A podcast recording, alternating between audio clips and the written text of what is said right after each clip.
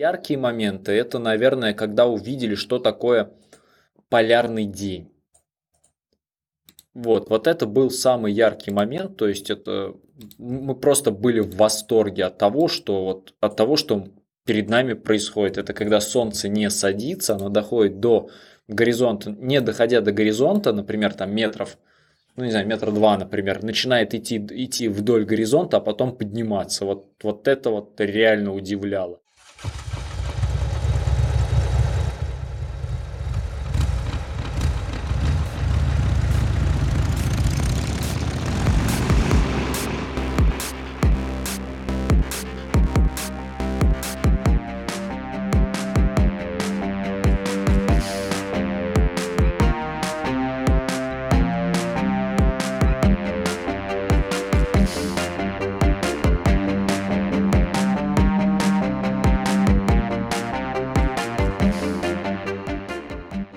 Доброго времени суток и добро пожаловать на Мотофунк подкаст шоу о мотоциклах, путешествиях и о многом прочем. С вами сегодня Совикус, привет, и Максим, Максим Чинчила, привет. Привет. Максим, а расскажи о себе немножко, представься, кто ты, что делаешь, чем занимаешься и откуда ты.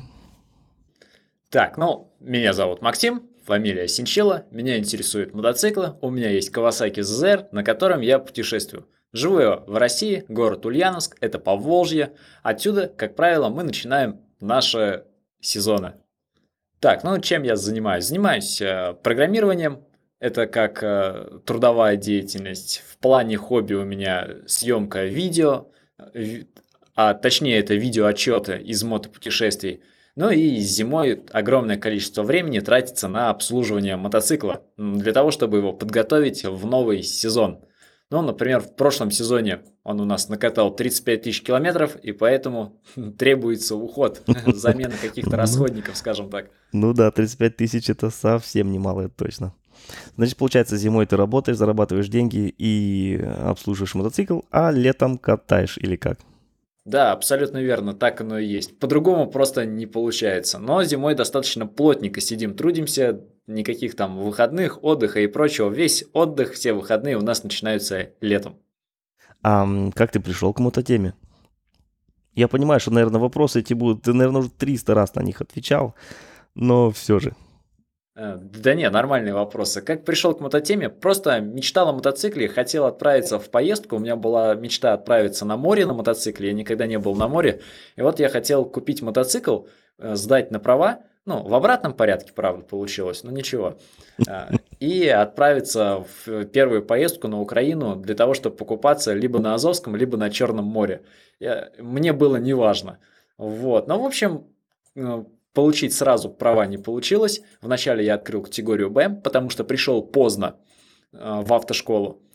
Вот, я пришел, то есть, получать категорию А, мне говорят, прием на категорию А закончен, это мотоциклы по тем временам были. И говорят, давай на категорию Б, а потом получишь скидку на категорию А. Ну, мне как-то думаю, да ладно, нормально, если все равно уже не успел, начнем с автомобиля. Хотя я не планировал покупать автомобиль и не планировал на нем ездить. Ну, права лишними не буду, да? Да, началось все издалека. В то время у меня была другая жизнь, я очень много трудился и абсолютно не отдыхал. Я никуда не ездил, и получается, я деньги, ну, ни на что не тратил, можно сказать. Можно сказать так, да. Вот, и поэтому по тем временам я такой думал, ну ладно, купим автомобиль тогда. Вот такие размышления были. А когда появился мотоцикл, уже все, все, все деньги начал спускать полностью до копейки на бензин, на поездки и э, получать от этого удовольствие. Я считаю, что я сделал правильный выбор. И, я доволен, что получилось все именно так. Так автомобиль, получается, так и не купил.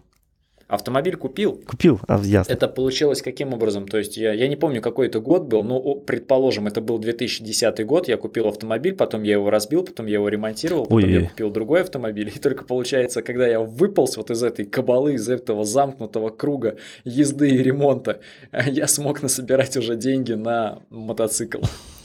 и на права. Получается, ты купил сначала мотоцикл, а потом получил права на вождение. Не-не-не-не. мотоцикл, я вот именно, Категорию что я а. все сделал именно по, по-честному, по-справедливому, ага. то есть как, как, как должно быть с точки зрения закона. То есть вначале права, потом мотоцикл. И это вот первый мой мотоцикл получается в 2012 году в конце, э, то есть это либо конец августа, либо начало сентября, Э, я сдаю на права, все с первого раза сдаю. Мне инспектор говорит, типа, молодец, красава, ты успеешь, езжай, я прыгаю на свою машину и еду пулей в ГИБДД для того, чтобы успеть переоформить мои документы, и где уже будет написано дополнительно категория А. Ну и потом через несколько дней на доске объявлений я увидел вот этот э, свой зизер, договорился с продавцом, приехали, посмотрели, мне очень понравилось, я его купил. Опять же, как пришел к мототеме? Значит, была ли это какая-то мечта в детстве уже, или это пришло попозже? Когда это у тебя началось, эта болезнь? Да, это была мечта. Я хотел отправиться вот именно в поездку на море. То есть такая мечта была, я хотел. Уже с детства, получается. Ну, не прям там с какого-то детства, но ну вот точно вот этого точно сказать не могу. Но, ну. конечно же, в детстве я видел какие-то фантики, наклейки, картиночки, Да-да. и мотоциклы меня очень даже интересовали. От жвачки и... турбо, наверное, да? Да, да, да, да, да, именно от нее, верно. Э, а когда вот я еще жил в Хабаровске, то есть мне было до 4 лет, и мне давали посидеть на мотоцикле, но я когда на него сел, я просто был в восторге. Я такой думаю, вау, это круто. То есть мне еще вот, то есть мне даже, наверное, 4 лет не стукнуло. Я сижу вот на этом синем, я не знаю, что это был, Урал с люлькой или еще да, с чем-то. Да, да, я, это... я, я, я помню то состояние, я такой думаю, блин, а интересно, а вот есть шанс, что сейчас заведут его и мне вот дадут. То есть вот у меня в голове было, что вот я вот этой надежды не терял, что все-таки его заведут и дадут мне это, ну, хотя бы метр прокатиться. Ну, на- наивный был, очень наивный в 4 года. Ну, в общем, классический. Это почти, мне кажется, у всех так получалось. То, то ли дед, то ли отец возил в детстве там на Урале или на Иже, и все, и начинаешь болеть этой мототемой. Большинство, наверное, так было, я думаю. У меня примерно так же было. Ну, конечно же, если кого-то посадить, дать попробовать, да, он, да, да. он уже от, от этого вряд ли сможет отказаться. Ну, чаще всего именно так и бывает, да. А, а как отреагировали близкие, родители? Так, ну вот в те моменты, когда я вот оформлял, покупал все это дело, у меня никто и не знал об этом. То есть, например, об автомобиле у меня родители узнали, когда я уже домой приволок летнюю резину и установил зимнюю. Вот. И, а когда я оформлял категорию А, ну, как бы у меня родители знали, что я ее вроде бы как оформляю, но они не понимали, что такое мотоцикл, что я куплю, и когда они увидели, они такие, о, нифига себе, такое бывает, что ли? То есть они думали, что это будет выглядеть как там Иш, там Днепр или Минск, вот что-то такое, когда они увидели кучу пластика и так далее, о, прикольно, то есть а, а они даже не ожидали, что это будет, и они как-то, их реакция такая была э, непонятная, они сами были удивлены. То есть, ну, такого не было, что типа, вот, да, молодец, круто, и не было такого, что не-не-не, тебе этого не надо. То есть, С ума зашел, продай опять. Ну, это хорошо, если так как адекватные родители реагируют, что не отговаривают или... Ну, это, это хорошо, я думаю. Да я в те времена уже жил в другом городе, и я приехал, собственно, домой по месту прописки, как-то для того, чтобы оформлять категорию А. То есть они же понимали, что я приехал из другого города специально для того, чтобы оформлять категорию. Тут они уже прекрасно осознавали, что отговаривать нет смысла. Ну да, но все равно есть родители, которые уже и мотоцикл возьмешь, и права, все есть, все равно каждый день тебе говорят, продавай, не езди, нельзя, убьешься и все такое. Ага, не-не-не, такого не было. И я считаю, что это очень даже хорошо, потому что да. под руку нельзя никогда говорить таких вещей. Да-да, я тоже считаю это хорошо. Это здорово. Ну, эм, давай перейдем к твоему мотоциклу. Это, как я понял, твой первый и последний пока. Ну да, это первый и настоящий мотоцикл, то есть тот, на котором я катаюсь с 2012 года. Это Kawasaki CZR, ну или Zizzer, как его называют, 400, кажется, да? 400 кубов. Да, 91 -го года. 91 -го. Ой-ой-ой, старушка. Ну, мне нравится. Круто.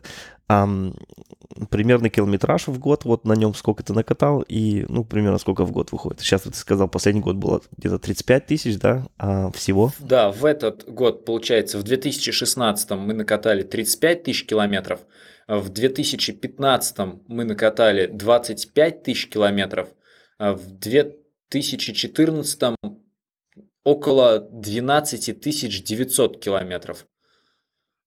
А в 2013 я вот не помню. В 2000 Точно не помню, но это как раз-таки тот год, когда я немножко по России прокатился. То есть Нижний Новгород, э, Чебоксары, Нижний Новгород, Питер, Нижний Новгород, э, Москва. И съездил на Украину, на Черное море и вернулся назад. Это вот такой был 2013 год. Я не помню, что там получилось mm-hmm. по километражу. Как звездочкой, получается, ездил из одного пункта то туда, то туда, то туда. Да, да, да. То есть это mm-hmm. ведь первый мой сезон был, и мне нужно было понять, что надо мне вообще. То есть вот я, я то есть поставил цель, я хочу на нем путешествовать. Я тогда не знал про YouTube, скажем так, ну что там можно у людей опыт получить, перенять как-то. И вот я методом тыка, я такой выехал, посмотрел, так, мне нужна другая обувь, взял обувь, выехал туда, так, понятно, мне в шлем задувает, мне нужен шарфик.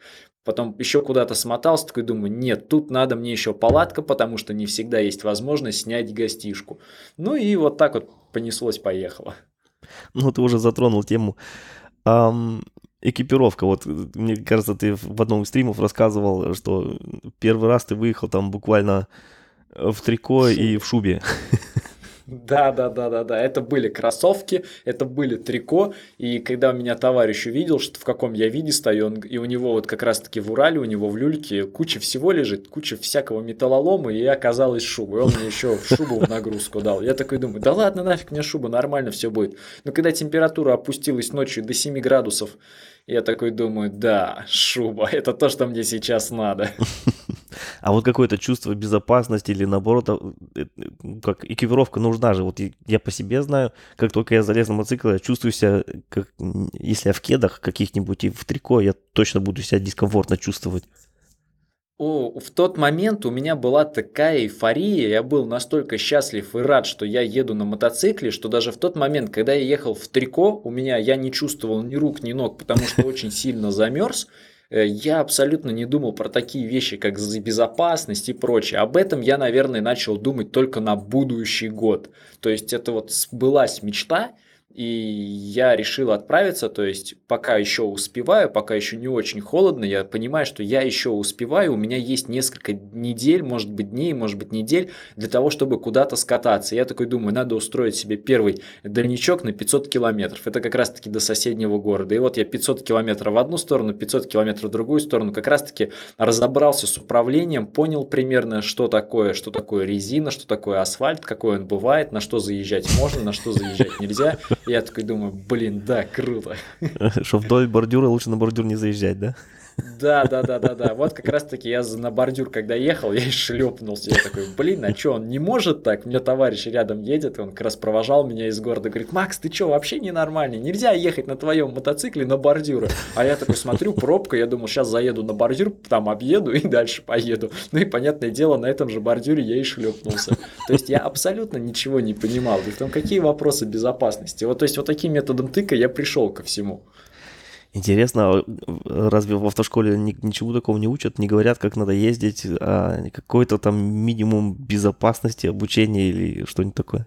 Не, ну, видимо, в автошколе не, догад... не догадывались э, сказать, что нужно нельзя выезжать за пределы дороги. Это вроде бы как очевидно. Ну, например, про, про рельсы говорили, что рельсы тоже как а, опасно, не, ну, про рельсы, про такие вещи, конечно же, да-да-да.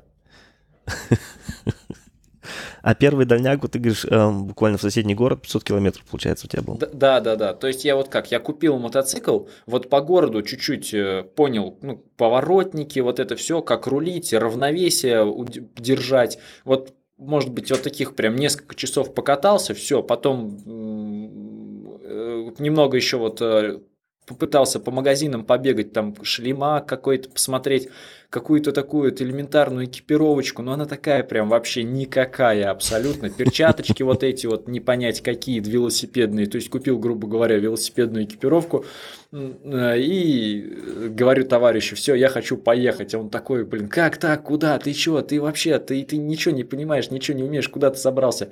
Я такой, мне надо, все, я хочу. Давай, если хочешь, э, давай, провожай меня. Он говорит, да, да, я тебя провожу за город, вместе по городу прокатимся. Э, типа, будет круто. Ну и вот, не зря проводил, шубу дал. Шубу дал.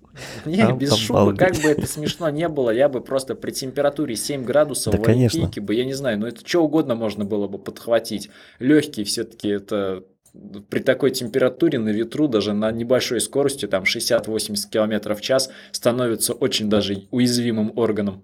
Да-да-да, тут в полном экипе-то 7-8 градусов есть, что холодно. Конечно.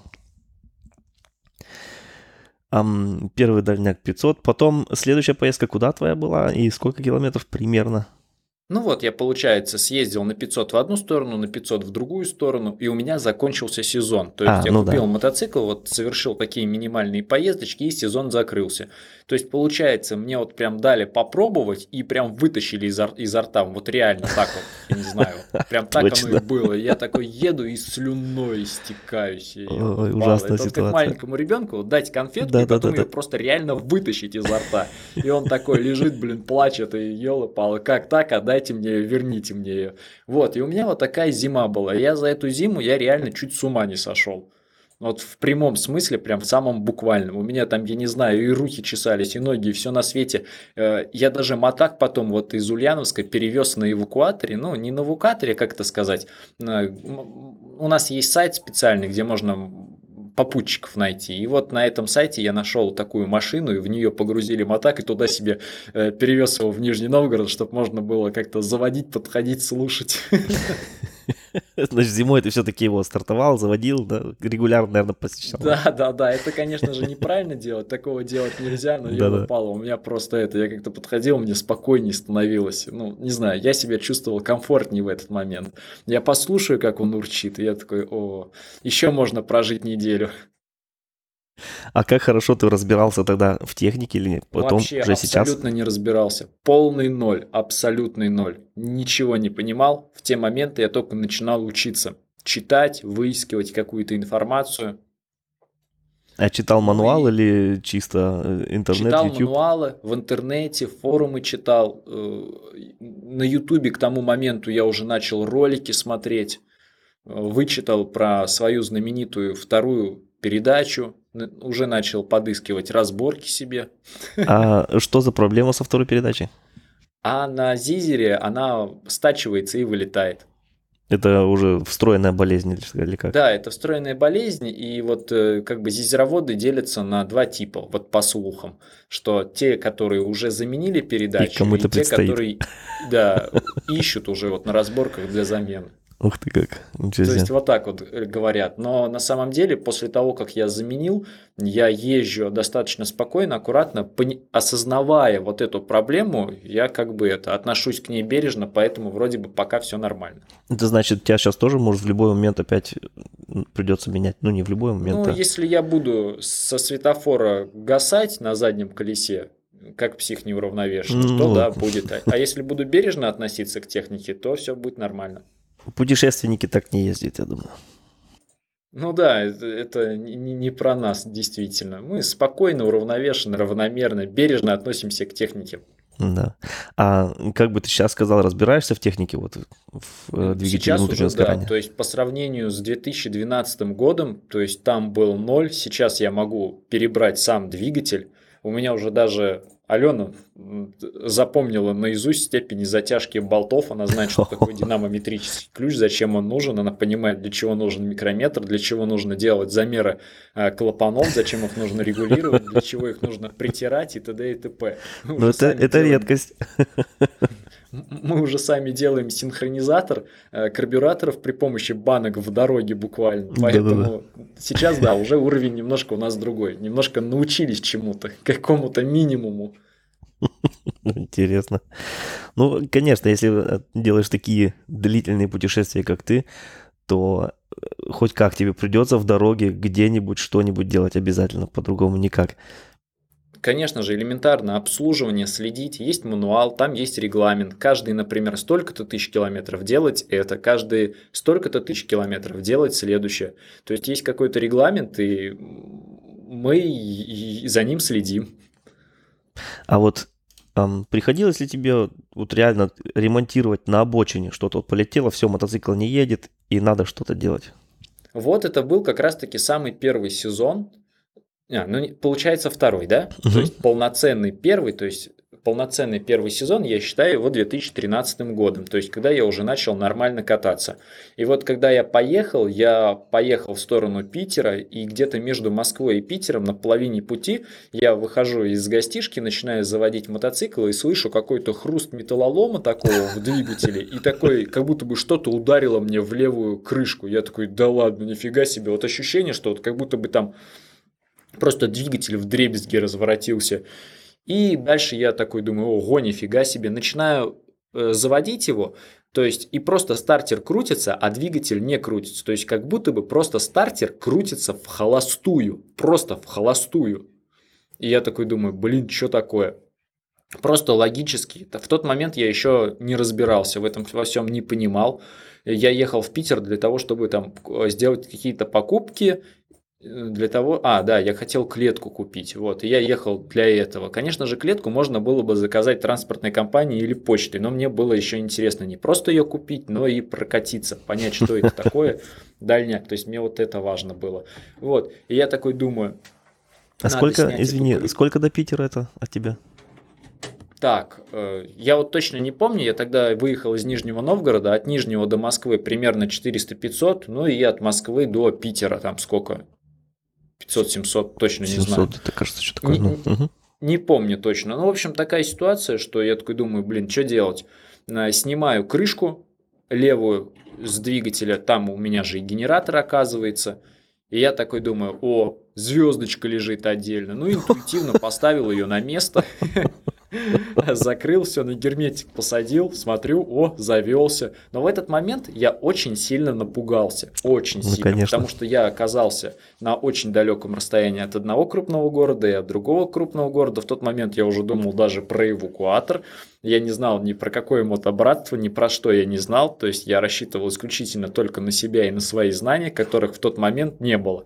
И то есть, когда я собрал, и я понял, что у меня вылетела звездочка, я такой, о, круто, я еду, ништяк, путешествие продолжается. И вот в тот момент я понял, что мне нужно учить, реально учить всю техническую часть. Э, и вот с того момента я прям реально начал уже более основательно всем этим интересоваться. Я поставил цель, что нужно уметь полностью разбирать, собирать двигатель, и сделать это нужно, если понадобится, даже в дороге. И все, начал уже основательно этим заниматься. Может, по приезду с этой поездки домой или зимой следующей? Ну, в каких-то мелочах по приезду уже домой. То есть, ну, я же абсолютно ничего не знал. То есть, я начал уже искать какие-то мануалы, еще что-то. То есть, начал с такого, с минимума. Самое тяжелое – это найти информацию, найти места, где ее можно взять, найти людей, у которых можно что-то поинтересоваться. То есть, вот эти все группы, форумы, вот это вот все было тяжело найти. А потом, когда я уже нашел книжки, документации, мануалы, уже все пошло немножко попроще – Зимой, зимой уже, да, мы начали искать, где купить коробку передач в сборе. Мы нашли, мы ее заказали, а она к нам приехала, и уже вот э, зимой, получается, после вот этого сезона 2013 мы полностью разобрали двигатель, нашли все документации, прочитали их, купили ключи, которые нам нужны были, и полностью разобрали двигатель, заменили коробку и его собрали. Начался новый сезон, и он был, скажем так, это начало было очень нервным, потому что мы не знали, как мы собрали этот двигатель, правильно, неправильно. Все нам говорили, что нужно обратиться к специалистам, отдать им деньги. Но мы так посмотрели, что нужно за такую а, работу примерно отдать чуть ли не 20 тысяч по тем временам. Мы такие думаем, нет, так не пойдет, сами будем делать. Вот. Но нервов мы потратили, конечно же, очень много, потому что ехали как на гранате. Ну, первый раз да, собирали, да. разбирали. А вы это вы соленая уже или кто вы? Да, да, да, это мы уже соленые. То есть я же в 2013 получается с ней познакомился, эвакуировал ее с Украины и уже все мы зиму вместе проводили. Круто. А, что из инструментов ты водишь? Какие ремкомплекты или что-нибудь? Что у тебя с собой? Да, Много инструментов? Инструменты это динамометрический ключик для того, чтобы постели распредвалов затягивать. Просто ключей бывает много, и вот как раз таки взяли тот диапазон под постели.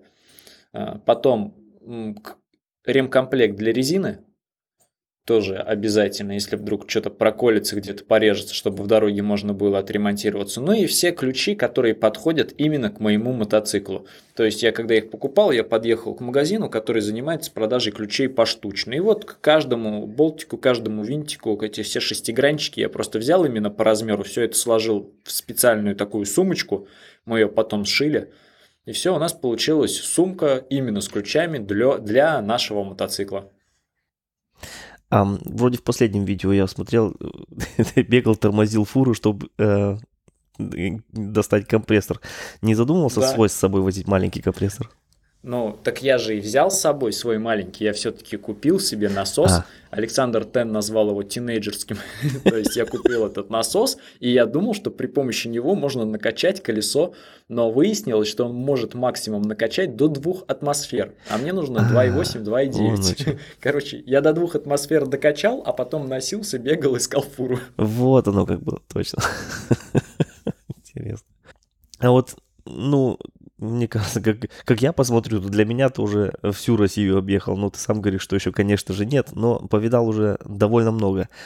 Эм, можешь сказать какие-нибудь, я не знаю, особенности отдельных республик, там, областей, регионов, назвать что-нибудь такое? Чем отличается один край от другого? Ну, люди...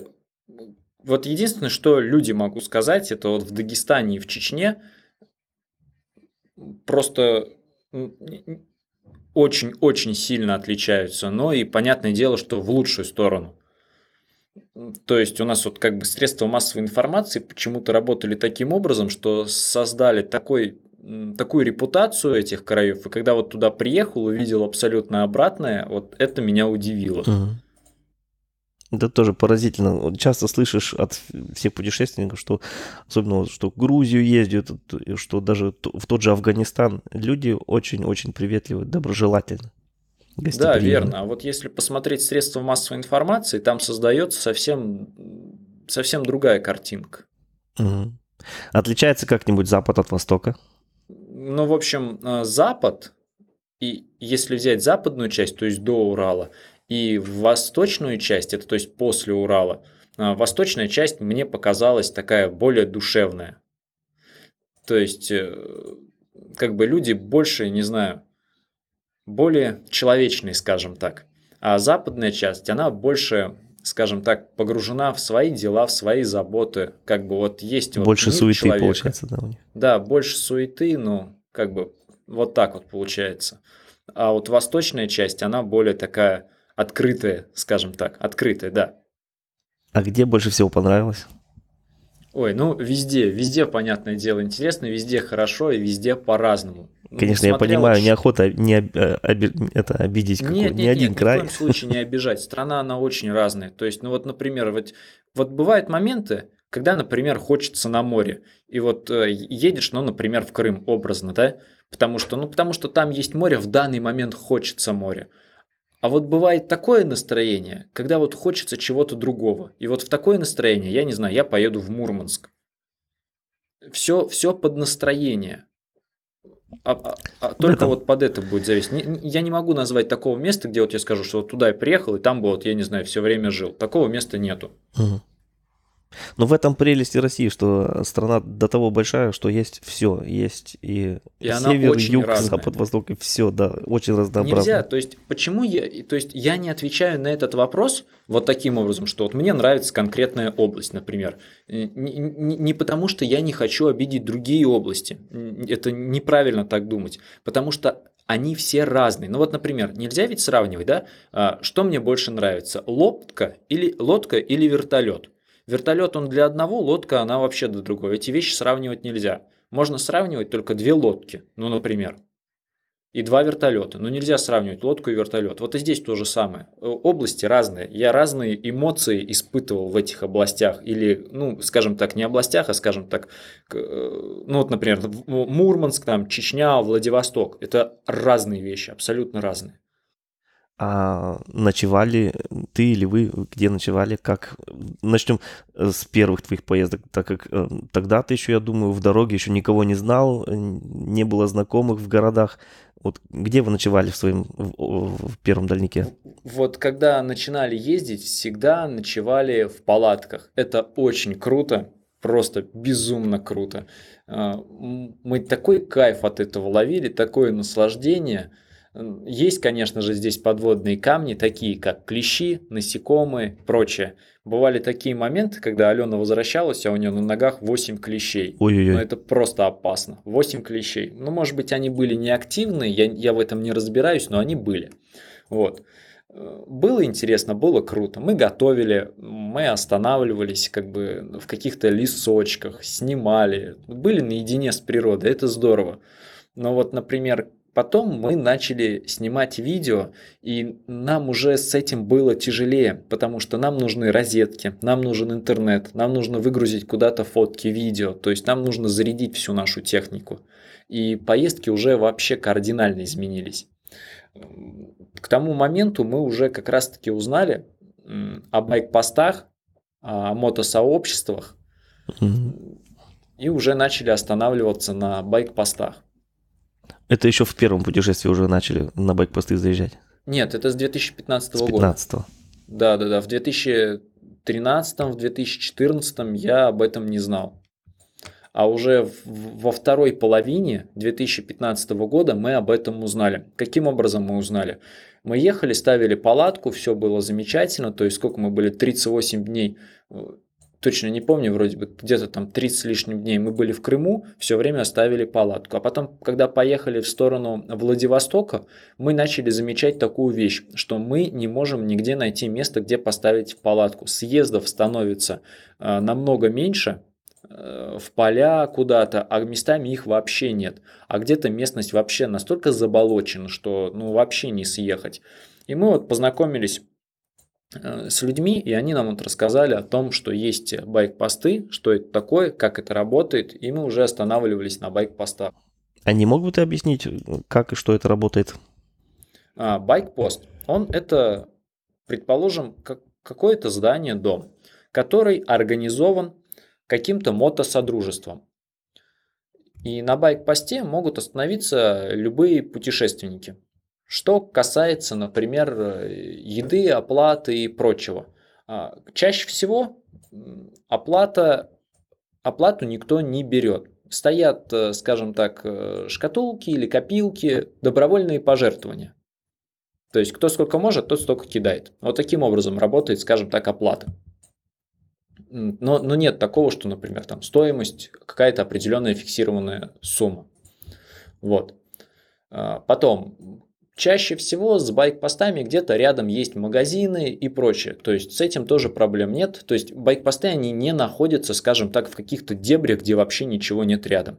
Они находятся в городах, где без проблем можно рядышком с байк-постом купить еду, еще что-то, Э, и также есть мотомагазины, как и в любом городе, где можно купить какие-то расходники и на байк-посте заменить эти расходники. То есть байк-пост это не только для ночлега и хорошего общения, новых знакомств, где ты можешь встретиться с людьми, которые такие же, как и ты, тоже в пути находятся. Там же еще можно и скажем так, подшаманить мотоцикл. Значит, это может быть как частный дом или квартира с гаражом, там, или какой-то даже клуб-хаус или что-нибудь такое, да? Да-да-да, абсолютно верно. Угу, интересно. То есть они организованы, байк-посты, например, не только а, группой мотоциклистов, они могут быть а, организованы просто вот э, каким-то одним человеком. И это просто его жилище, его дом. Интересно. Не, ну я интересуюсь да, даже для себя лично, потому что как-никак собираюсь все равно когда-нибудь, но покатать по России. До туда еще ну, временно вот именно... далеко, но все равно интересно уже сейчас. На байк-постах можно получить шикарное общение, новые знакомства, э, как-то это, получить какие-то удивительнейшие истории – люди делятся своим опытом, ты с людьми делишься своим опытом. Mm. Это такое очень интересное живое общение. Вот это ну, явно интереснее, чем сидеть одному в палатке вот, где-то вот, в дождь. Да, да, да. Только что я хотел сказать, это большой плюс э, против, напротив палатки, что у тебя, ну как, ты знакомишься с новыми людьми, у тебя есть общение, а так если один, то вообще как волк в палатке, а если вдвоем, ладно, хоть можно пообщаться, поделиться там, как был сегодняшний день, все такое. Но все-таки байк-посты, вот как новые люди, с людьми знакомиться. Это именно то, что делает какое-то путешествие красивым, интересным, я думаю. Да, верно. И это ведь не просто какие-то люди, это именно твои единомышленники. Да-да-да. То есть люди, которые в теме, которые тебя понимают, с которыми ты на одной волне. Поэтому байк-посты это очень крутое, интересное место. А, а чем питались дороги? Вот, например, когда ездили только в палатке, и потом, когда начали уже где-то останавливаться у людей. А, одинаково питались. То есть, когда мы были в палатке, мы готовили на примусе. То есть, э, неважно, на чем готовить, на плитке или на примусе, у нас все равно все с собой было. Мы и на костре готовили. То есть, мы покупали, например, курицу, размораживали ее э, и готовили там супчик или жарили на, на шампурах. Интересно. С, с этим проблем нету. Можно либо на газу, либо если местность позволяет, то есть э, это не опасно разводить костер, мы разводили костер, то есть, например, на пляже. Почему бы не развести костер, если потом за собой все уберешь, то есть не оставишь угли в песке и не, или, или не присыпешь ими, ну то есть уголь песочком. Если все адекватно делать, то почему бы и нет, почему бы не развести костер? Главное соблюдать элементарные э, меры безопасности. А как насчет гигиены, где мылись, например? бриться, мыться, это же, если ночевать в палатке, как я понимаю, останавливаясь в полях, там обычно нету не, не, санузлов. У нас, у нас на территории огромное количество рек, озер, то есть с этим проблем вообще нет. Единственная проблема в этом плане была, это когда мы были в Крыму и было соленое море. Мыло и, и шампунь Да-да. не пенилось. Точно. Вот. Это, это, вот только такая проблема была. Но и то мы ее решили, когда выяснили, что в горах очень много пресных озер. И тогда мы решили эту проблему. То есть можно найти рядышком, то есть вдоль трассы там 5-6 пресных озер, и они с таким с интервалом, то есть, ну, при желании можно найти. Пресных озер достаточно, даже в Крыму, где можно отлично покупаться, и в плане гигиены будет все здорово. Ну, а зубы чистить, лицо умывать, такие элементарные вещи можно и в соленой воде. А вот э, расскажи, пожалуйста, о своих сумках. Они выглядят не совсем как с магазина. Ну да, эти сумки, потому что мы сшили сами. Мы так, когда начинали готовиться еще к первой поездке совместной, э, посмотрели так, прикинули. В магазинах ценник такой очень даже ну, солидный ценник. Все это стоит очень больших денег. И мы такие прикинули, что намного лучше и интереснее пойти в магазин а, и купить рюкзачную ткань. И уже из этой рюкзачной ткани сшить сумки. И выяснилось, что это даже намного интереснее. В каком плане? Что сумки, которые продают в магазинах, они не совсем вот именно могут подходить по всем размерам под наши вещи. А мы шили эти сумки конкретно под наши вещи, под наши размеры. И поэтому получилось в плане практичности намного лучше, чем в магазине. Но в плане красоты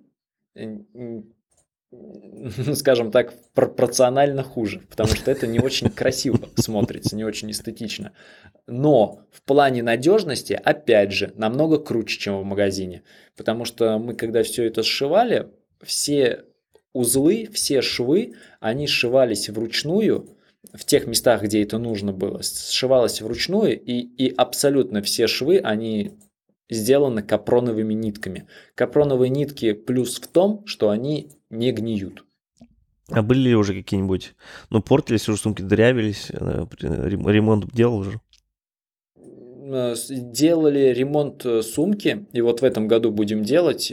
Одна единственная сумка, там что произошло у нас? Труба развернулась и прожгла сумку. Mm, глушитель, да, да, да, да. Да, глушитель прожег уголок сумки. Вот вот это, э, эту сумку мы будем ремонтировать в этом году. А так в остальном все, все нормально.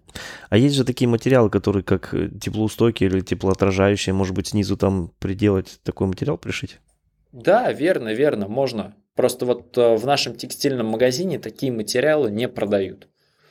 Да, труба не должна была развернуться. Трубу я уже закрепил, она уже не развернется, и поэтому в будущем она не прожжет. Тут ошибка была моя, то, что я пружины поставил недостаточно плотные для данного типа глушителя, и глушитель разворачивался, банка сама разворачивалась. А сейчас пружины стоят э, настолько мощные, что они не дают глушителю разворачиваться, поэтому такой проблемы уже не будет. Материал, говоришь, рюкзачный, это именно э, с этого материала шьют, например, армейские рюкзаки или э, что это за материал? Не, ну армейские рюкзаки шьют это, это я образно сказал, рюкзачный, она просто так называется. А, рюкзаки, которые армейские, там уже более высокотехнологичная ткань. То есть там уже какие-то разработки производителя, то есть там свои какие-то секреты, еще что-то. То есть там э, материал другой. Они у вас промокают? Материал ты промокаешь? Да, конечно же, промокает. Ну, смотря сколько времени ехать. Если ехать не очень долго под дождем, то нет, не промокнет. Но если дождик будет чуть затянется, то, конечно же, все это абсолютно промокнет. Но мы какой выход дел э, нашли? Мы просто сверху, внутри все вещи лежат в пакетах. И сверху одеваем тоже пакет, когда уже сильно заливает. И все, и этот вопрос решен. Если промокнет, то промокнут только стенки э, сумок. А сами вещи, каждая вещь в своем пакете, и поэтому они остаются сухими.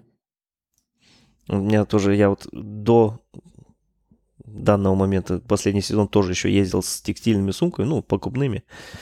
И что-то мне это как-то поднадоело все время все вещи пихать в отдельные пакетики. И эти пакетики, которые чехлы наверх, они тоже потом, наоборот, собирают в себе воду и, наоборот, все промокает.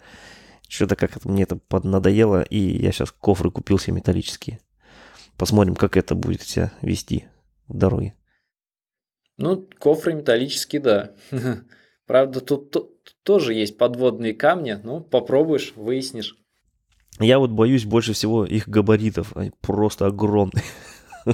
Да, верно. Ужас. То есть вот он уже первый подводный камень, да, как да, просунуться в пробки, как да, заехать в межрядье. И стоит ли теперь туда вообще суваться? Сумка-то она мягкая, как-то не сразу, может быть, пробьет там или поцарапает э, соседа, а такой кофр да у нас уже сумки, все. они торчат в высоту. Ну, вот тем более, они, да. Они вот. вот таким образом еще выстроены. А боковые сумки, да, когда у нас в этом году появились, мы же эти сумки постоянно модернизируем, постоянно дорабатываем. Но, в общем, вроде бы в этом году мы уже пришли к такому варианту, когда уже не очень много чего придется дорабатывать, то есть они устраивают.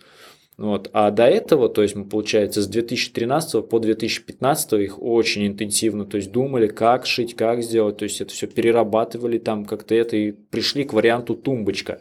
То есть вариант тумбочка удобен чем, что в любой пробке, в любом межряде ты просовываешься и не переживаешь про боковые габариты, что зацепишься за какие-то эти. А в этом году мы уже сделали боковые сумки. И тут уже началась это. Иногда Аленчик сзади кричит, а, сумка, сейчас зацепимся. А, мы, мы трем, мы трем этой сумкой колесо фуры, еще что-то вот так вот. Давай, это, показывает что-то и так далее. То есть ну, боковые сумки, они, конечно же, это создают какой-то дискомфорт. Ну, а, хотя, как ты говоришь, у, твоей, у тумбочки такого а, тоже есть же минус. Ты повышаешь значительно центр тяжести. Ну, на тех скоростях, на которых я катаюсь, то есть 90-100, это незаметно, вообще незаметно. Ну или это заметно, но я настолько к этому уже привык, что я просто уже не знаю, как это по-другому. Я когда сажусь один на мотоцикл, без сумок и один просто, я вообще такой, о, нифига себе, он даже, он даже так разгоняется, он даже так может. Такой легкий становится. Для меня это становится крайне непривычно. Да. Ну, наверное, просто вот такая высокая система больше всего, наверное, мешает, если какие-то серпантины проходить в горах. А так на простых дорогах, наверное, даже не чувствуешь, да? А, да, вот на серпантинах э, усталость повышается из-за сумок прям существенно. То есть прям очень тяжело ехать. 80 километров по серпантинам это, мне кажется, равняется 500 километров по ровной дороге. Да-да. По прямой. Ну, может быть, не так, но значительно тяжелее, конечно. Просто вот мы такой вот участок проходили, когда ехали от Абхазии до Сочи. И вот я очень-очень устал с этими сумками. Прям Просто катастрофически, я бы сказал, устал. А общий вес багажа знаешь, сколько примерно вышел? Общий вес мы где-то считали, но я его вот не помню. Не могу сказать. Ну, в смысле, у мотоцикла же есть где-то предел, чтобы рама не лопалась. Э, Просто я как посмотрю, на, на какой он у вас высокий, сзади вот эта сумка, вот этот шкафчик, то, блин, иногда кажется страшно. Блин, по кочкам, как ты вот сейчас, где это было, в Костроме или где ездил по таким ужасным да, дорогам, точно. что, кажется, рама просто не выдержит от, от веса. Да, я знаю про такие мотоциклы, мне рассказывали, у которых рама не выдерживала. На, на, на кочечках как раз-таки там лопалось там пополам или еще где-то как-то кололось. Но, видимо, мы пока не превысили этот порог, поэтому держится. Да и вещи-то там такие, они больше объемные, чем тяжелые. И с весом я постоянно работаю. Ну, например, я в этом году очень здорово облегчил вес мотоцикла. Я заменил коллектор, заменил выхлопные трубы. Я выиграл очень много по килограммам. Потом я снял кожу, одел текстиль. То есть у меня кожа весила минимум 10 килограмм, наверное. А текстиль он вообще там пушинка, меньше там меньше трех килограмм, наверное, я еще 7 килограмм выиграл. И то есть я вот так вот по килограммчикам, по килограммчикам, и я очень большой вес э, скинул уже, достаточно большой вес мотоцикла. То есть какие-то вещи у нас были, например, э, весили, предположим, килограмм, потом я купил их чуть-чуть подороже, более продвинутые, компактные, они уже весят там 200 грамм. И то есть я вот постоянно веду вот такую работу с весом чтобы оптимизировать вещи. То есть по принципу, чтобы не количество вещей уменьшить, а чтобы весь, уменьшить, скажем так, качество этих вещей, но чтобы они были более качественные, более компактные, получается более легкие. А вот ты задел тему опять экипировки. Не мог бы рассказать немножко о своем опыте экипа? Сначала шуба, потом кожа, потом текстиль.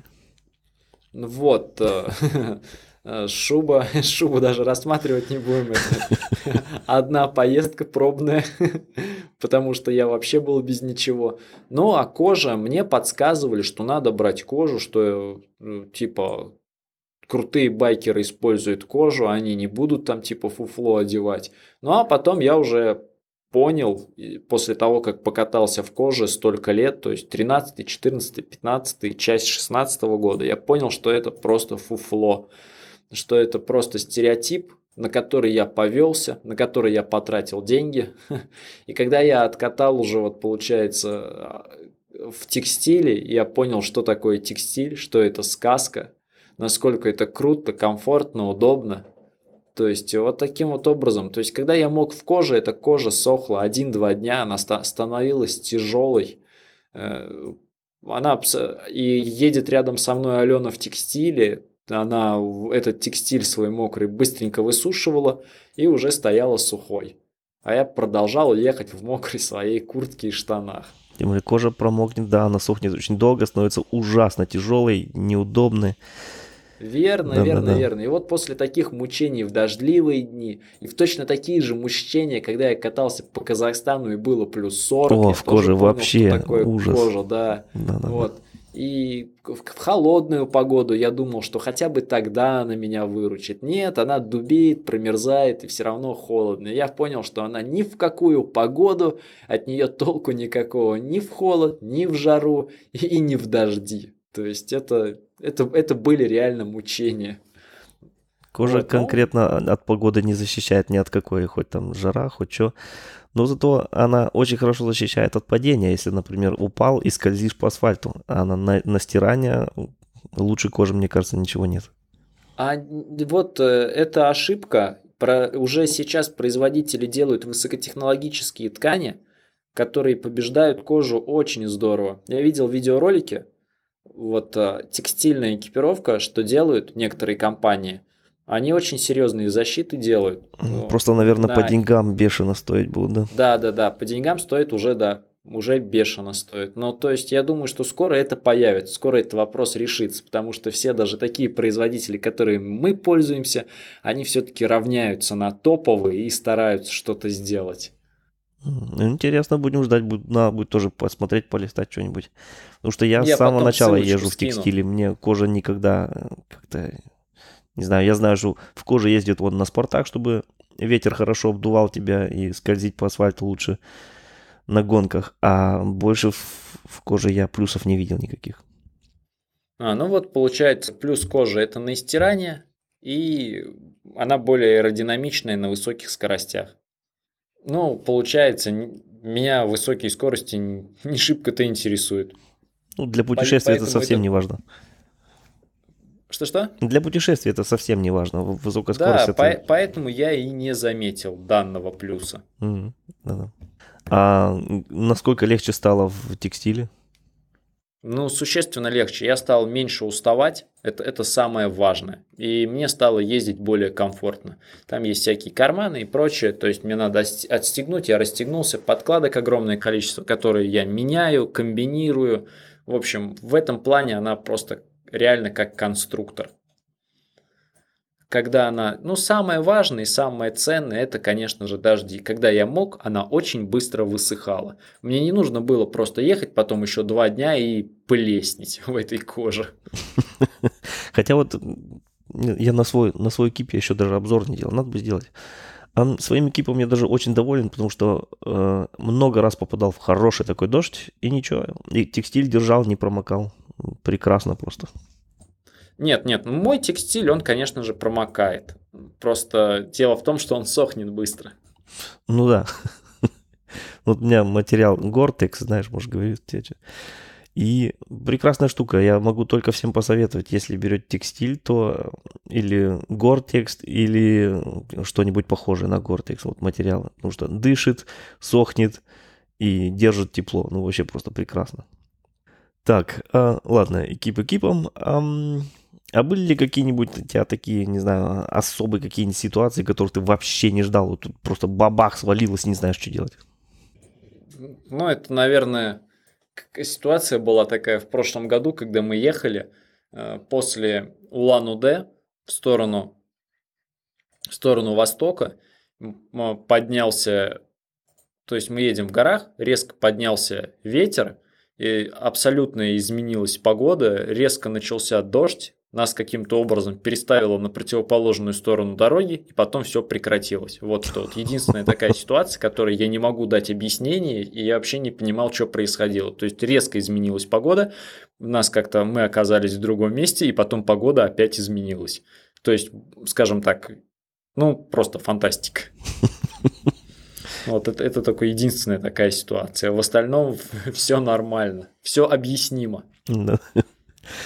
А, а по качеству бензина, вот по территории России заметно ли какие-нибудь прыжки э, в качестве? Ой, конечно же, конечно же. И как это, ну, например, с севера на юг, с запада на восток, где как, или это беспорядочно, как-то да, рандомно? Короче, чем, чем э, точка удаленней, а, тем качество бензина получается ниже. И плюс еще дополнительно заправки становятся более редкими. И Удаленнее от этому... города, в смысле от какого-нибудь большого или откуда? Ну вот, например, не просто от города, а, например, от какого-то крупного административного центра.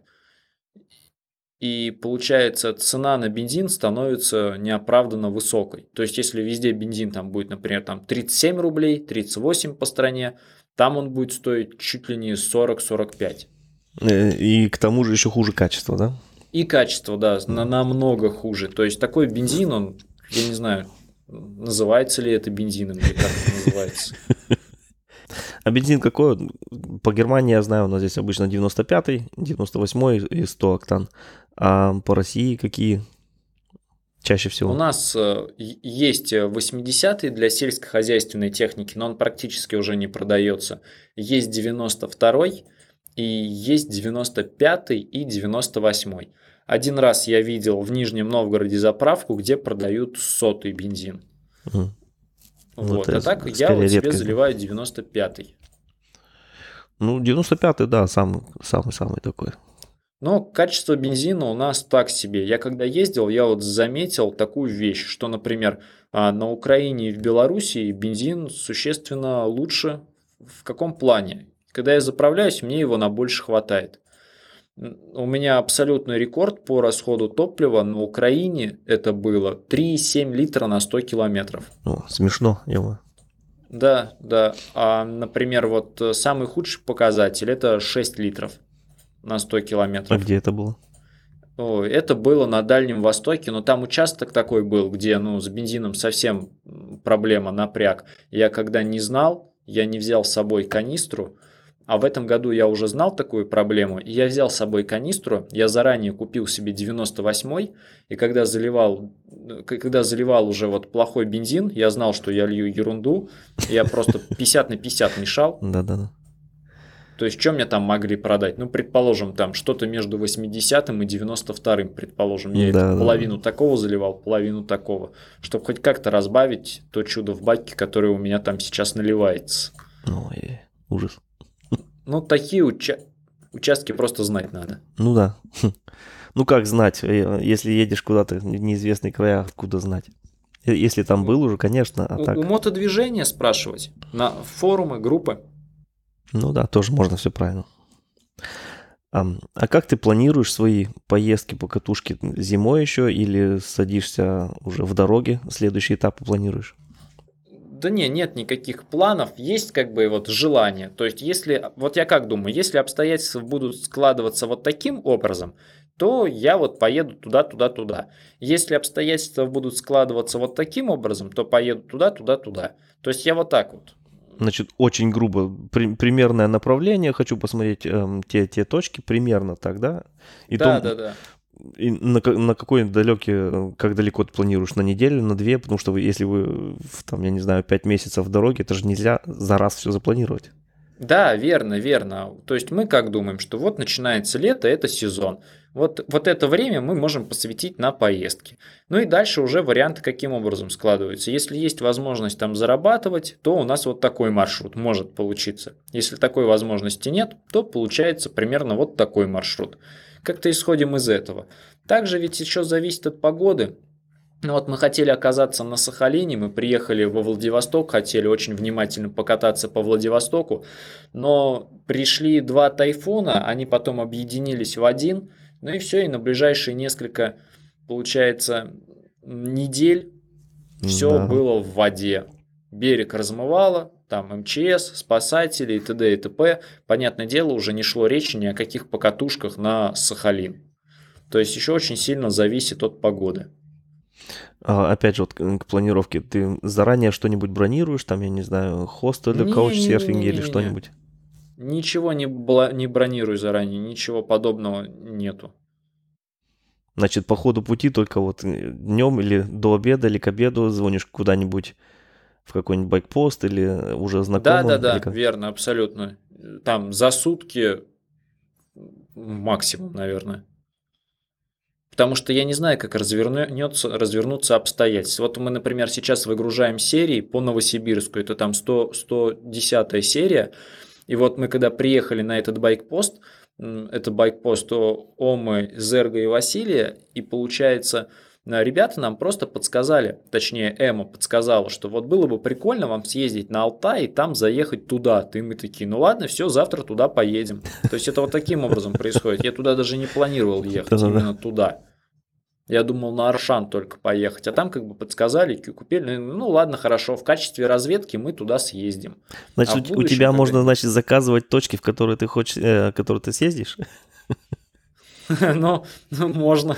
чтобы ты показал их в своих видео. Ладно, напишу.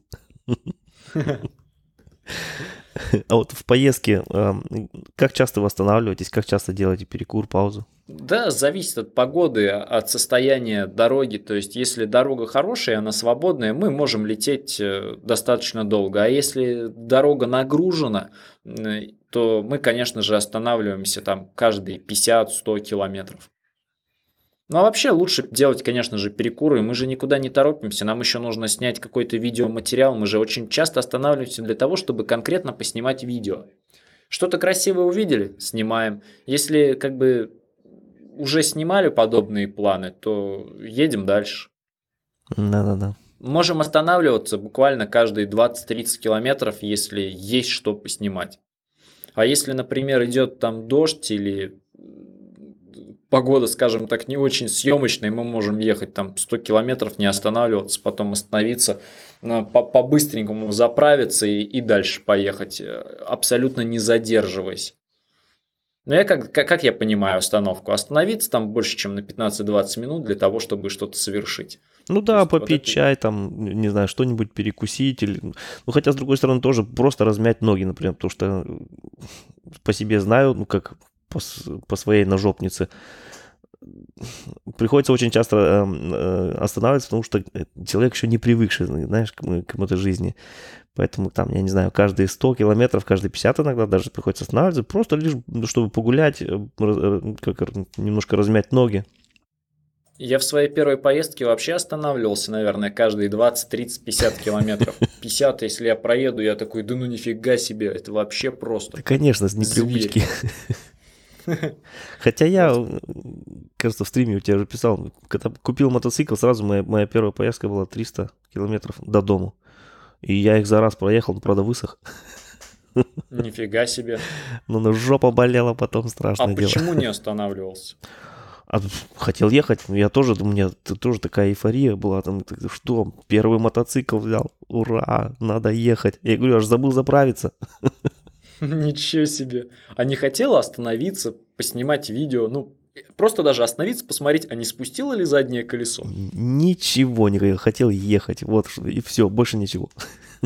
Понял, просто Только ехал, ехать, ехать, наслаждался. Ехать. Да, да, да, потому что я был самым счастливым человеком на свете тогда. Классно. Вот.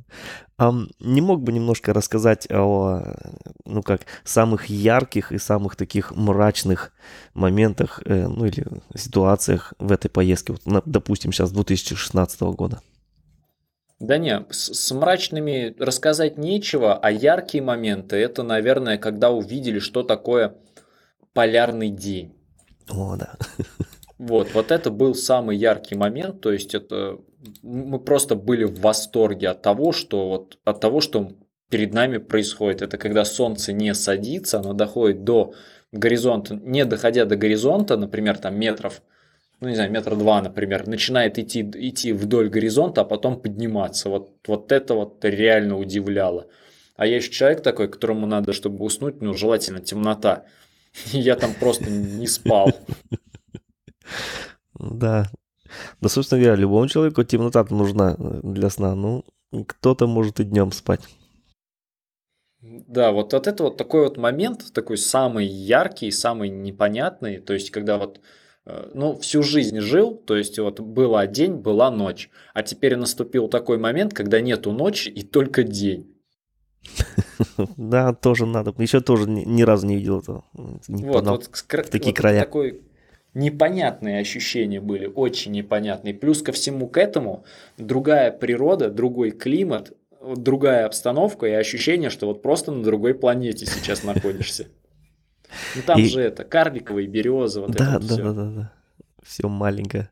И как эм, не чувствуешь усталости такой, что вот, например, едешь, едешь, и 10 часов вечера не хочешь там спать, ложиться уже?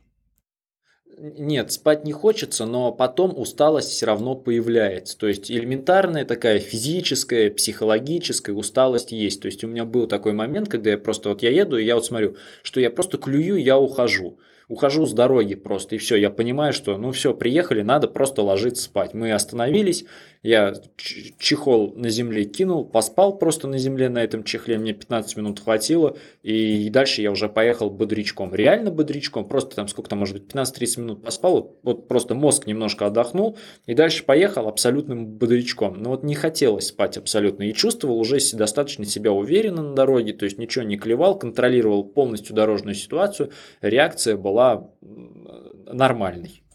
Интересно. Поразительно. Я вот мне тоже охота э, попасть куда-нибудь в заполярный круг.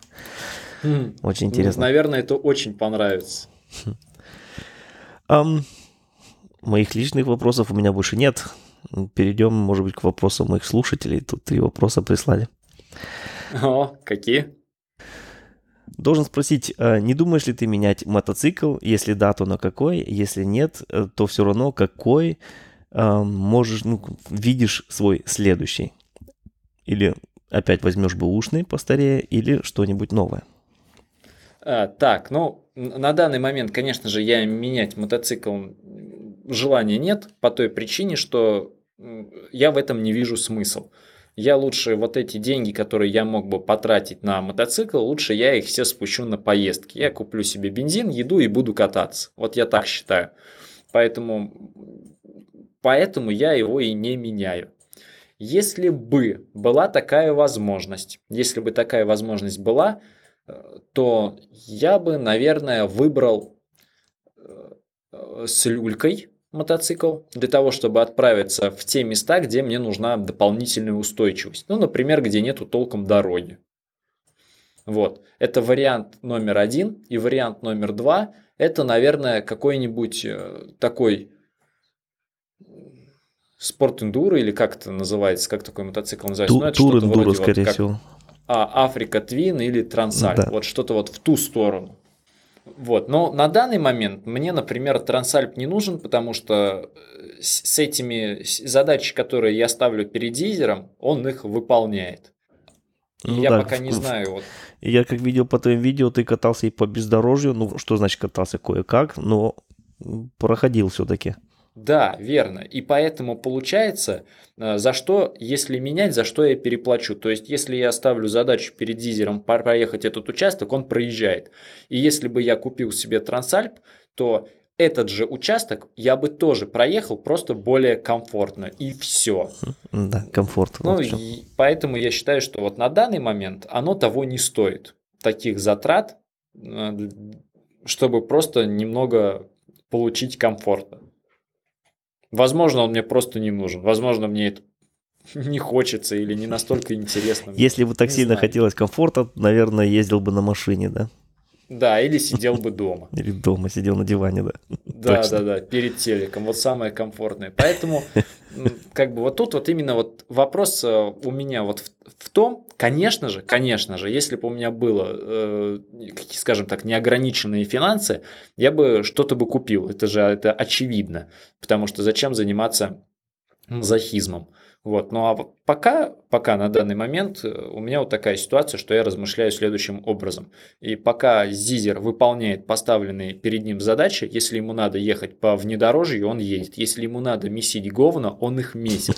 Э, Такие видео скоро будут, они скоро выйдут, потому что мы будем возвращаться э, в будущих сериях с Альхоны, и вот там будет все очень хорошо показано. Мы уже одну серию показали, которая вышла, Астраханская, что мы там, какие мы там говна буквально месили. Да, То да, есть да. участок дороги, который ехать меньше двух, там, пяти минут, очень быстро можно. Мы ехали два часа там, но мы же проехали, задачу он свою выполнил, выполнил, проехал, проехал. Ну ничего, что он два часа там ехал, нормально.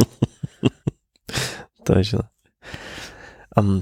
Следующий вопрос, ну хотя похож уже на который был, но все же. Были ли происшествия на дороге, которые не знал, как решить и, в чё- и чем все закончилось? Да, ну вот э, что, я не знаю, как отвечать на такие вопросы. Ну, ну как, как-то, как вообще так вот, не попадал я в такие ситуации. Происшествия, которые не знаешь, как решить. Ну, ведь из любой ситуации есть выход. Ну, абсолютно из любой должен быть всегда выход. Должны быть какие-то пути решения. Ну да, Вопрос безвыходное положение это когда мотоцикл своруют. И то есть выход. Да, и то есть выход, потому что есть это э, Да-да. государственные структуры, которые должны вроде как этим заниматься, поиском. Точно. Ну и еще, если бы твоя девушка не поехала бы с тобой, а ты бы один поехал, вот, например, в следующий сезон, Ну, это же очевидно. Конечно же. А не мог бы немножко рассказать, если не секрет, планы на будущее, вот на сезон 2017, куда планируешь ехать, какие маршруты примерно хотя бы? Не-не, примерно даже тоже сказать не могу. Это потому что это по принципу не говори гоп, пока не перепрыгнул. То есть вот сезон начнется и просто посмотрим, как оно будет получаться. То есть я это каждый год так говорю. Я так говорил на 2015, на 2014. Вообще все время говорю вот одинаково. То есть посмотрим, как получится по обстоятельствам, чтобы не загадывать. Ну, тогда я спрошу по-другому. Какие места хочешь еще обязательно посмотреть в России? Ну, вообще, что бы я хотел увидеть? Мне бы очень хотелось увидеть э, это Сахалин и Калининград. Вот это вот такие прям обязательные точки, которые мне бы в будущем, в перспективе, когда, э, когда-нибудь захотелось бы посмотреть. То есть это вот точки, которых я абсолютно не видел. Вообще. на Сахалин не дал шторм, а Калининград надо же э, границу пересекать. Да не, есть там паромы, там просто ценник очень высокий. М, Есть паромы, они заезжают, э, там в разные страны по пути. А по суше не вариант через, через Балтику проехать? Да зачем это? Ну, как? Как бы нет. Сейчас, сейчас такого такой возможности нет варианта. Там же дополнить еще больше, я так понимаю, расходы. Там вроде бы как надо визы оформлять, вот покупать вот это вот. Ну, там, там мне кажется, расходов еще больше. Ну, может быть, я не знаю, я не знаю, сколько паром стоит, сколько виза стоит. Это... И, и- визу-то не одну надо покупать, их же две надо покупать, как минимум. Нет, Насколько почему делаешь шенгенскую и попер? Ага, вон оно как. Ну, в общем, ну я как-то так смотрел э, по ценам на топливо, по ценам вот на вот эту суету, что нужно на огромное количество вот этих бюрократических моментов пройти. Это все как-то это отталкивает, скажем так. Я вот не любитель всей вот этой вот э, ерунды, когда вот нужно вот это все сделать четко в определенное время где-то приехать и так далее. То есть, ну я же отдыхаю, я хочу наслаждаться, я хочу кайфовать, то есть я хочу в любой момент подъехать, без какой-либо суеты, в любой момент совершить какое-то действие. Нет, ну вот в этом и преимущество Шенген-визы. Эм, в зону Шенген э, входят просто, я не знаю, сколько их там стран Европы. Почти не все, но почти все. Поэтому, как ребята с России обычно делают, они делают в итальянском посольстве шенгенскую визу, она самая простая, ее дают тебе буквально там на два года визу. И все, и катай. Там Да? уже без Ну, проблем, ну. Не, не знаю, не знаю. Но я вот рассматриваю пока варианты парома. Ну да, почему бы и нет. То есть где-то около он Питера прыгнул на паром, доехал до Калининграда. Ну, есть еще варианты самолета, но это опять же дорого. Ой, это ужасно дорого же. ну. Да, то есть есть э, такие вот моменты. Но ведь есть и еще другой вариант. Ведь можно взять мотоцикл на прокат в Калининграде. Ну да, да, да, долететь Тем самолетом и там То на есть вот прокат. Тут главное это, главное искать какие-то выходы, возможности и вот как-то вот так вот. Да, да. В Калининграде там я знаю по достопримечательностям, по достопримечательностям, что есть очень интересные места, которые вот э, хотелось бы посмотреть. Э, Янтарный пляж, потом там лес какой-то есть. Мгм. Ну, в общем, это еще одна точка в России, которая не похожа на все остальные. Блин, Калининград от меня ближе, чем от тебя. Так что Правильно? во- вообще-то мне Здорово. туда стоит тоже на- обязательно посетить Калининград. У меня это уже в мыслях есть. Ну вот, еще, еще не Ты дошло. догадываешься, у кого Калининград отжали? Ну да, как-никак Кёнигсберг был раньше, да. Вот. Поэтому он к тебе и поближе будет. Вот эм, в этом году я тоже, вот, э, не- некоторые ребята у нас э, нос морщат, говорят, а, что за мотопутешественник, типа, потому что ты говоришь, на пароме доехать. Я вот в прошлом, не, в этом году, в 16 с другом мы сели в Гамбурге на поезд, на автопоезд, и доехали до Вены в Австрии. Прекрасно. Вечером сели, утром проснулись уже в Австрии и в горы поехали. Очень классно. А некоторые ребята говорят, ну, это типа не своим ходом, значит, ти- типа не байкер. Я считаю глупость вообще. Да не, хочется, хочется попробовать именно альтернативные варианты. Мне бы и на поезде очень хотелось Да, попробовать. конечно. То есть вот мне именно процесс, как это загрузить, как это сесть, как это сидеть, сидеть в вагоне, что это такое, какие вообще ощущения. Я как бы по дорогам уже как бы накатался настолько, что мне вот хочется вот, не знаю, какие-то еще варианты. Я когда езжу в Крым, мне на пароме очень нравится. Конечно же, этот паром едет всего 20 минут, но, но вот мне бы хотелось побольше посмотреть, что это такое. Вот 20 минут, вот те ощущения, которые я испытываю за 20 минут, мне нравится. Это круто, это интересно. То есть э, ты как бы смотришь за водой, смотришь за птичками, за движением солнца, вот за этими волнами. Это круто, это интересно, это как-то необычно. И вот этих 20 минут мне мало. А вот я думаю, если бы я ехал в Калининград или в Сахалин, там уже не 20 минут, там уже подольше. И мне бы вот это уже как бы больше заинтересовало. А сколько там паром идет, не знаешь, с, э, с Питера Там на дни, Калининград, например? Дни. Да, то есть там как раз-таки это э, распробуешь уже вот этот вот момент, ты поймешь, это вообще хорошо или плохо, нравится или нет. Ну, это какой-то круиз уже, да, с мотоциклом. Да, да, да, да, да. Это, это наоборот, э, как бы элемент такой, такой путешествия. Да-да-да. Ну, тоже, тоже интересно. Было бы круто, конечно же, попробовать и паром, и самолет, и, и поезд, все вот это попробовать. Ну да. И это все показать людям, потому что многие люди, а, они имеют очень ограниченный отпуск. У них всего, например, две недели. Ну, а как у меня, например, да. Да, да, да. И зачем тащиться, например, э, на, на мотоцикле какое-то количество дней, тратить свой драгоценный отпуск, когда его можно заранее отправить, например, поездом или транспортной компанией, потом прыгнуть на самолет до, до определенной точки, долететь, взять мотоцикл, покататься на той местности, на которой хочется, отправить его назад, прыгнуть на самолет и выйти на следующий день на работу. Возможности Да-да. есть. Все упирается вот, вот именно в деньги, потому что это мои очень слова. дорогое удовольствие. Да-да, моя речь именно так. Поэтому я сейчас в следующем году также и планирую делать, чтобы опять ехать на поезде до Австрии и там по горам катать. Потому что наш север Германии ровный, плоский. Я уже изъездил весь вдоль и поперек. Я его наизусть знаю. Я Поэтому... вчера твой стрим слушал, да, и я, это, я теперь это тоже знаю. Ну вот. Поэтому охота сразу. Ну, поэтому это очень удобно. Поезд лег спать, проснулся уже в Вене. Снял мотоцикл с вагона, поехал уже в горах. Все. Красота. Поэтому очень, говорить, удобно. что, например, использование поезда, парома или еще чего-то, это не круто, это не мотопутешествие, Ах, это неправильно. Да, потому конечно. что у каждого человека свои временные возможности, свои временные рамки, и не каждый может э, позволить себе там добираться. И ищет альтернативные варианты.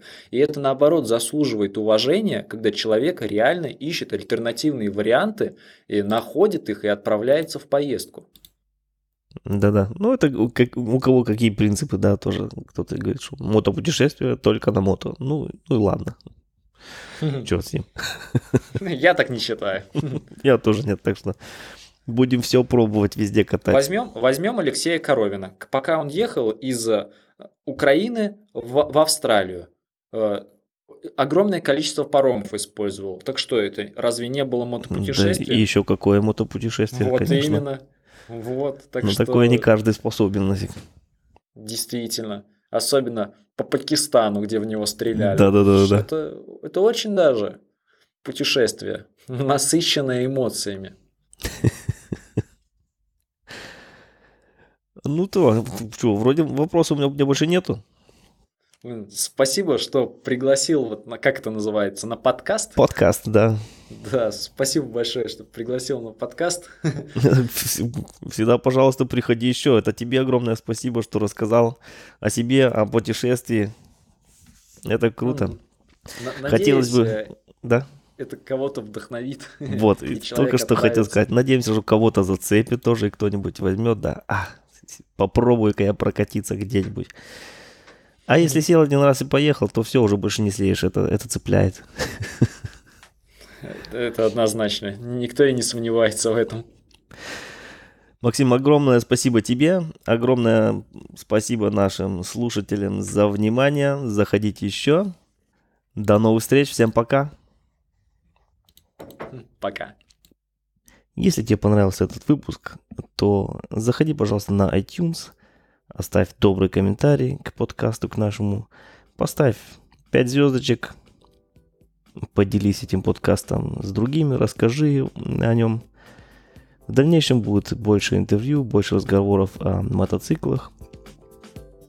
А также заходи на наш сайт к подкасту motofunk.ru или moto-funk.de. Там тоже можно к любому эпизоду оставить комментарии, задать вопросы. Если есть вопросы еще к Максиму, задавайте их у нас на страничке motofunk.ru. Обязательно передам их дальше или даже Максим сам ответит на них. Итак, спасибо за внимание, всем добра, увидимся на дорогах.